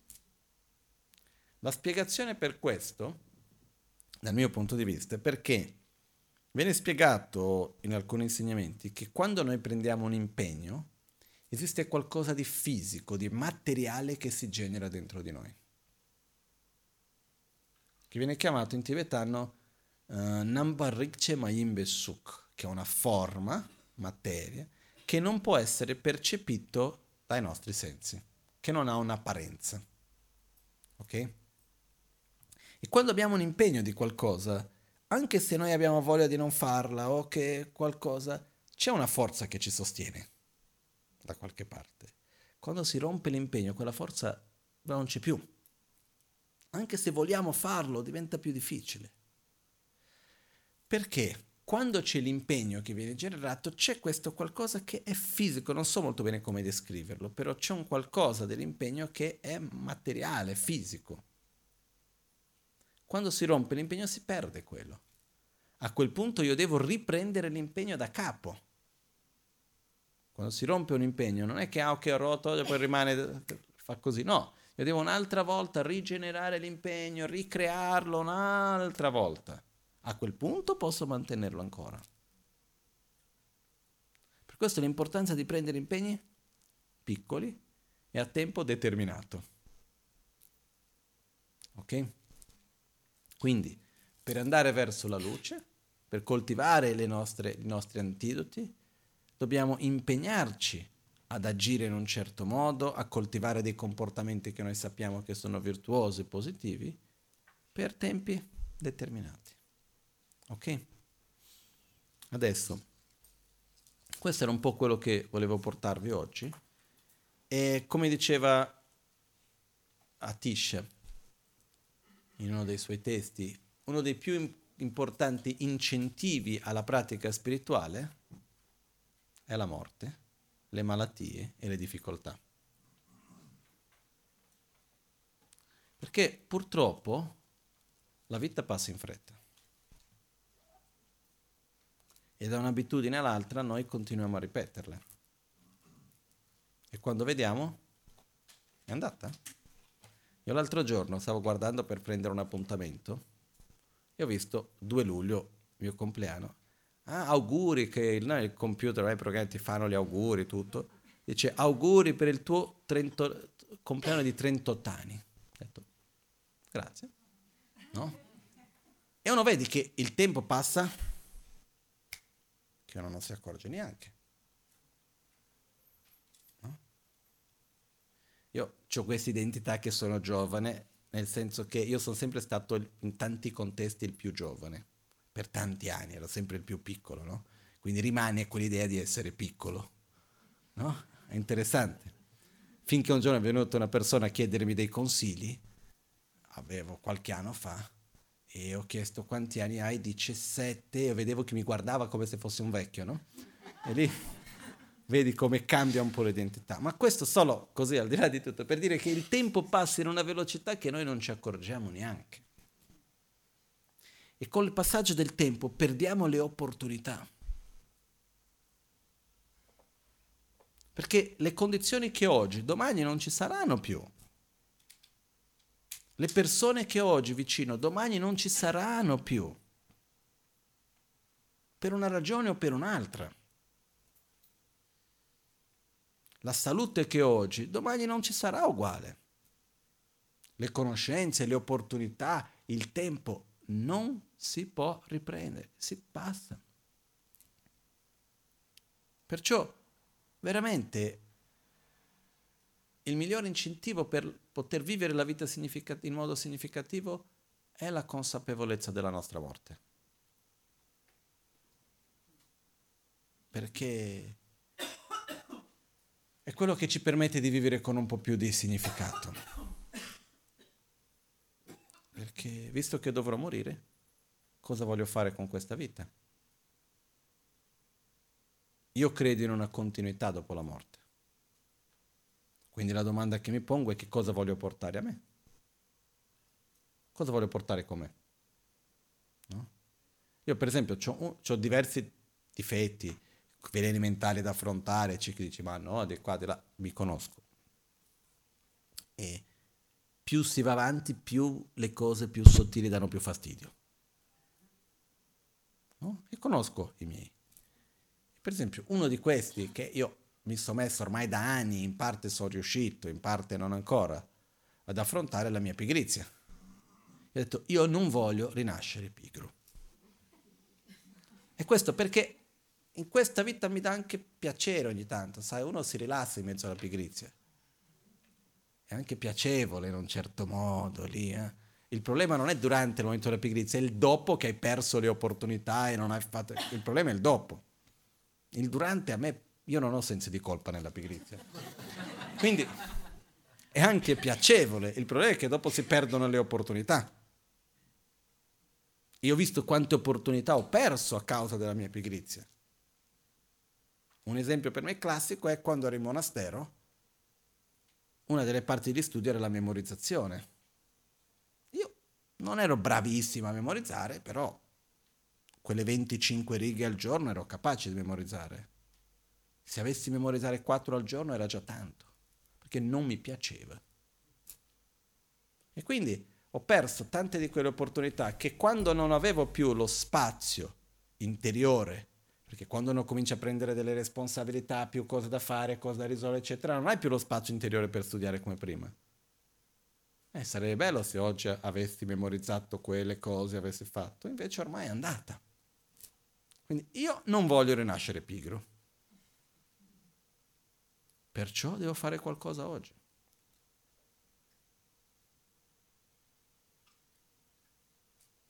Chi voglio essere, no? E perché veramente la bellezza della morte è che la morte ci mette davanti a noi le priorità, ci fa rivedere la nostra lista di priorità. E dipende tutto se noi abbiamo una visione di continuità o meno. Anche senza una visione di continuità ci fa rivedere le priorità.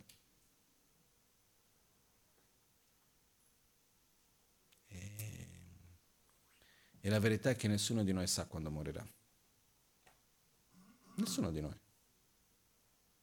Io, stando in contatto con diverse persone così, ma molto spesso c'è qualcuno che mi contatta perché qualcuno è morto. Nei modi più insoliti, eh?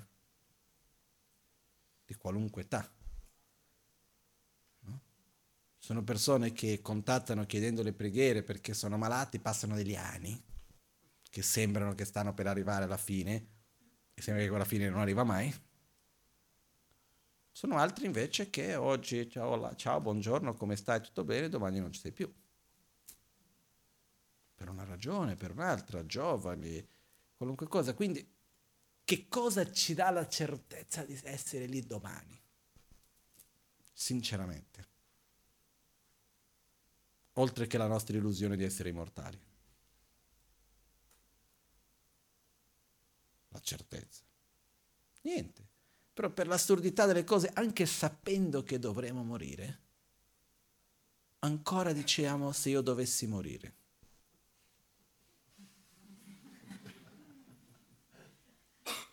Ancora mettiamo come, quando noi diciamo noi io ho la certezza della morte, dovrai morire? Sì, dovrò morire. Quando? Non lo so però è un non lo so che include il giorno di oggi e un non lo so fra una trentina d'anni più avanti. Più avanti. Qual è il problema di questo? Non essendo consapevole della nostra mortalità, ci perdiamo nelle banalità della vita invece di prenderci cura di ciò che veramente è importante, che è ciò che noi diventiamo ed è ciò che noi diamo agli altri.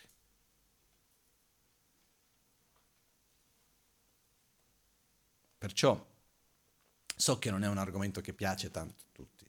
A me personalmente è uno dei miei preferiti. Perché quando veramente abbiamo il coraggio, la forza di guardarci negli occhi e dire a noi stessi io morirò, sono nato, non ho alternative. E non c'è niente di sbagliato nella morte, niente di sbagliato nella morte, assolutamente nulla. Il problema è vivere male, non è morire. E quindi c'è una soluzione, la morte è un fatto, non è un problema. Tanto non c'è soluzione.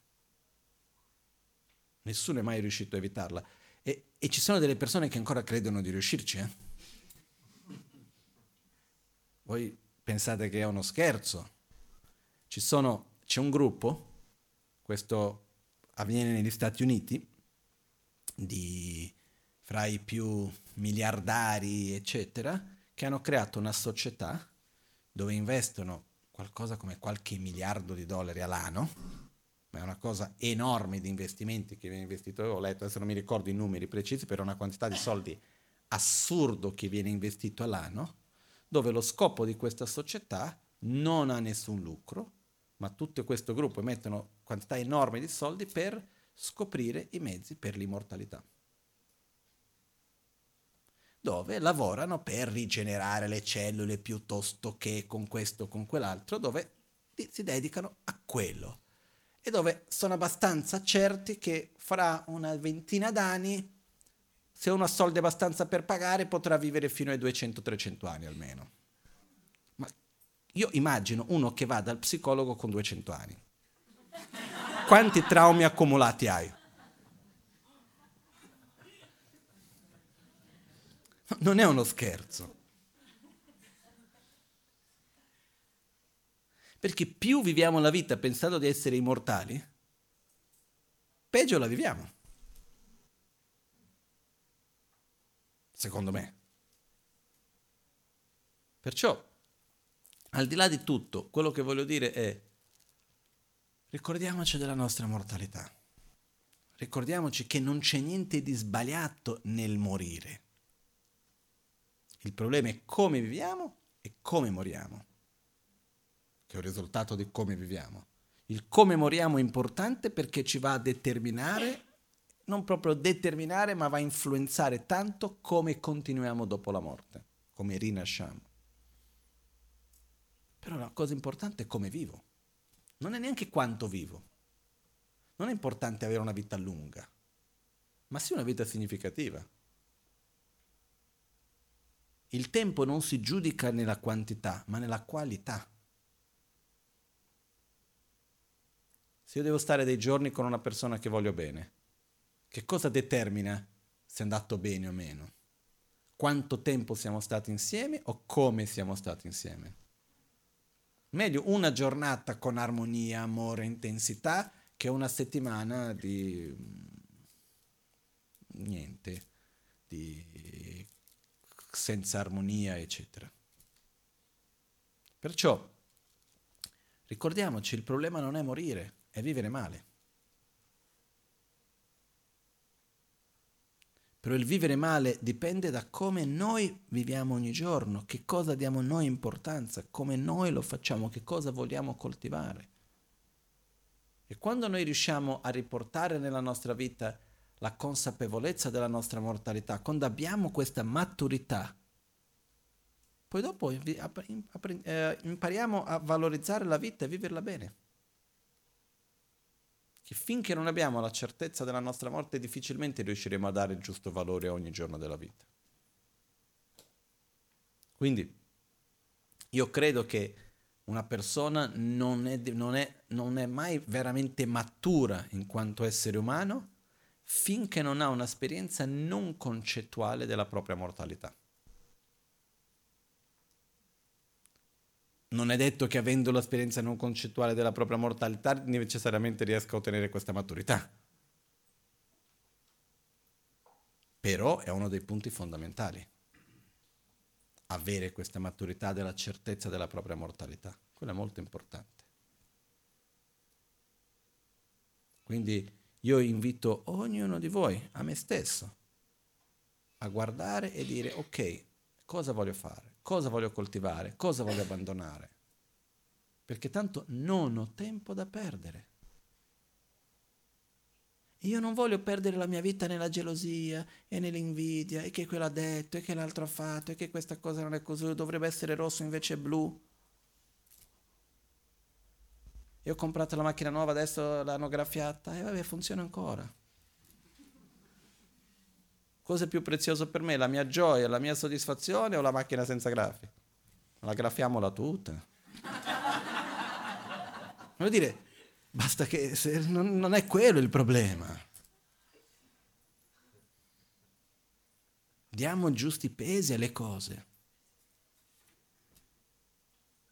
Ok?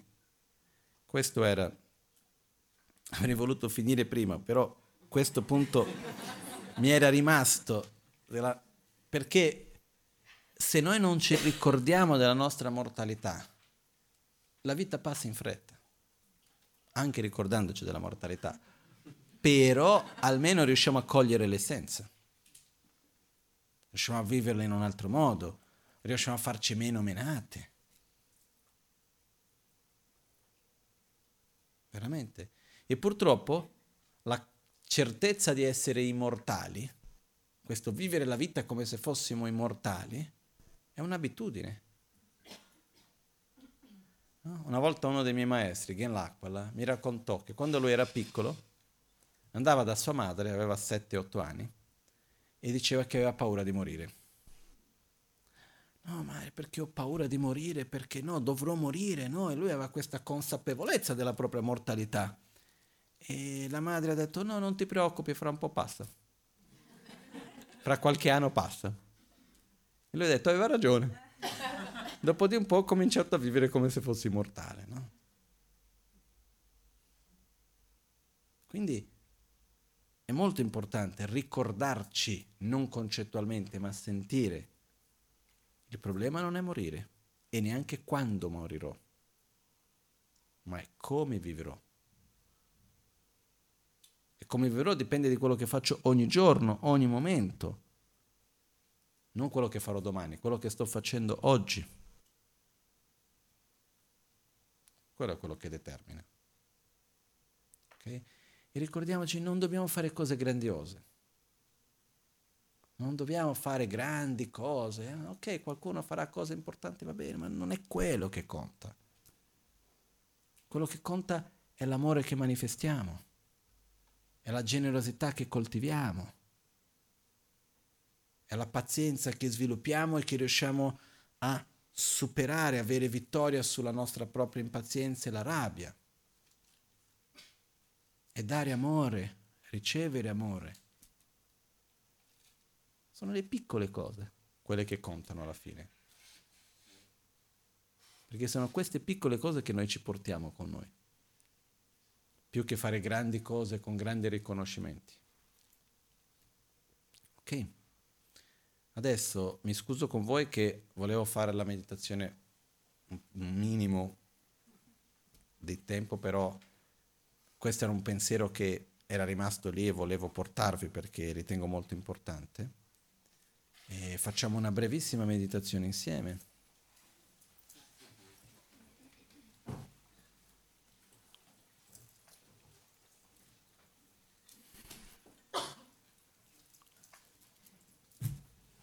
La meditazione che andiamo a fare è connessa con la pratica del Guru Yoga, okay? che è la prima parte nell'autoguarigione.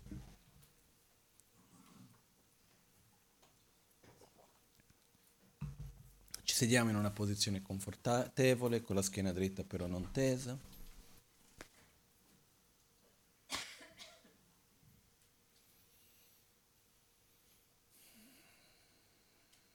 Le spalle rilassate.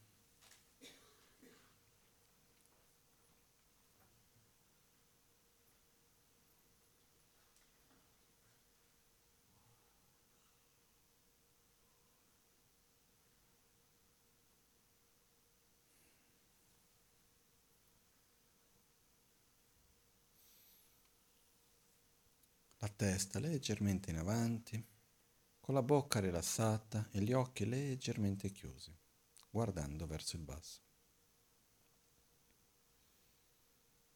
La consapevolezza sul respiro.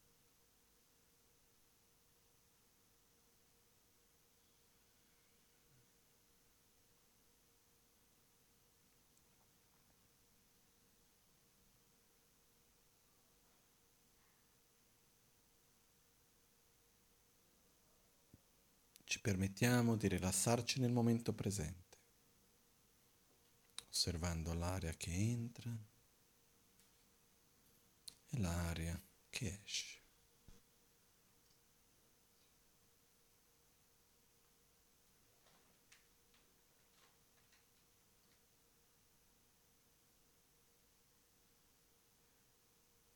Inspira.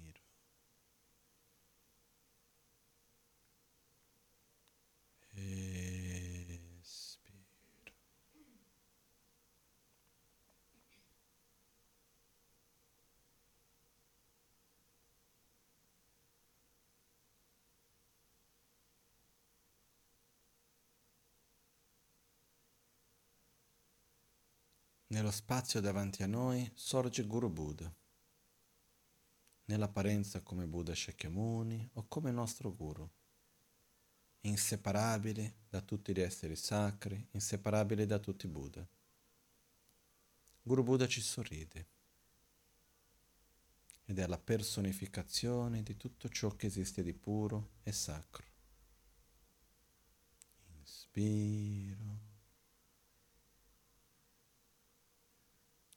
Espiro.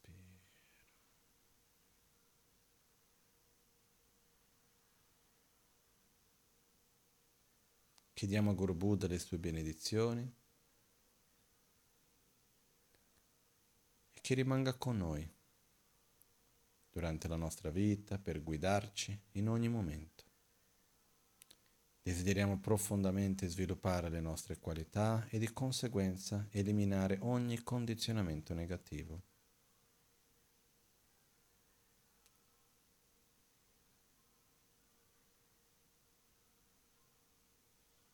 Buddha accetta la nostra richiesta, dolcemente viene verso di noi. Entra dal nostro capo diventando piccolo come un pollice e scende gioiosamente, sedendosi su un fior di lotto di otto petali al nostro cuore.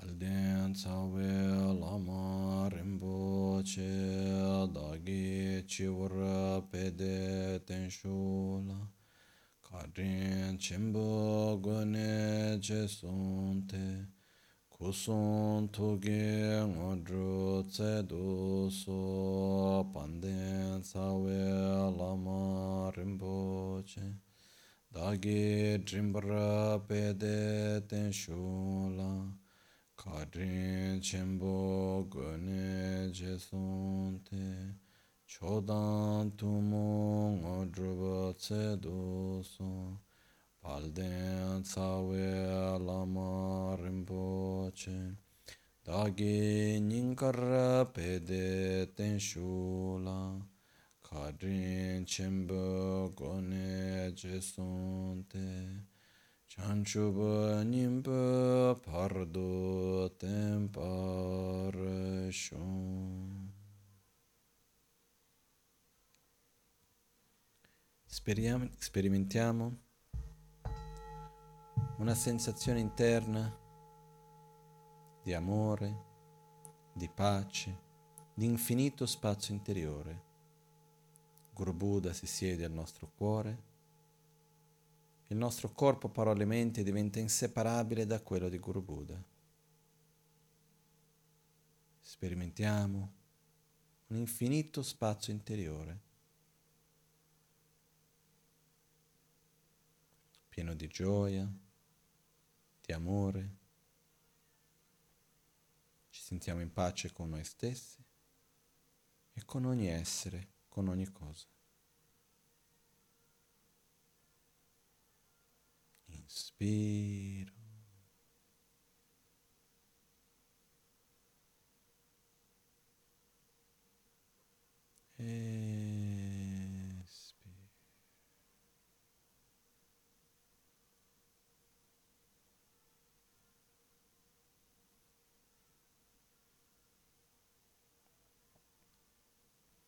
Manteniamo la consapevolezza di questo infinito spazio interiore e ci impegniamo ad agire nella nostra quotidianità, a coltivarlo, a mantenerlo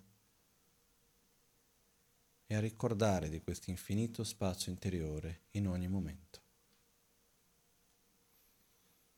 Chetsun lame kutse rapten chi namkar tinle chochur ge padang Losan tempe dröme sassum ki Drove munsel tautu ne gyur chi Nimo dele tsendele Nime kuyan delek shin Ninsen taktu delek pe Koncho sumke jing Concho sumke ngodrup sol, concho sumke trasciscion. All'alba o al tramonto, di notte o durante il giorno, possano i tre gioielli concederci le loro benedizioni, possano aiutarci ad ottenere tutte le realizzazioni e cospargere il sentiero della nostra vita con molti segni di buon auspicio.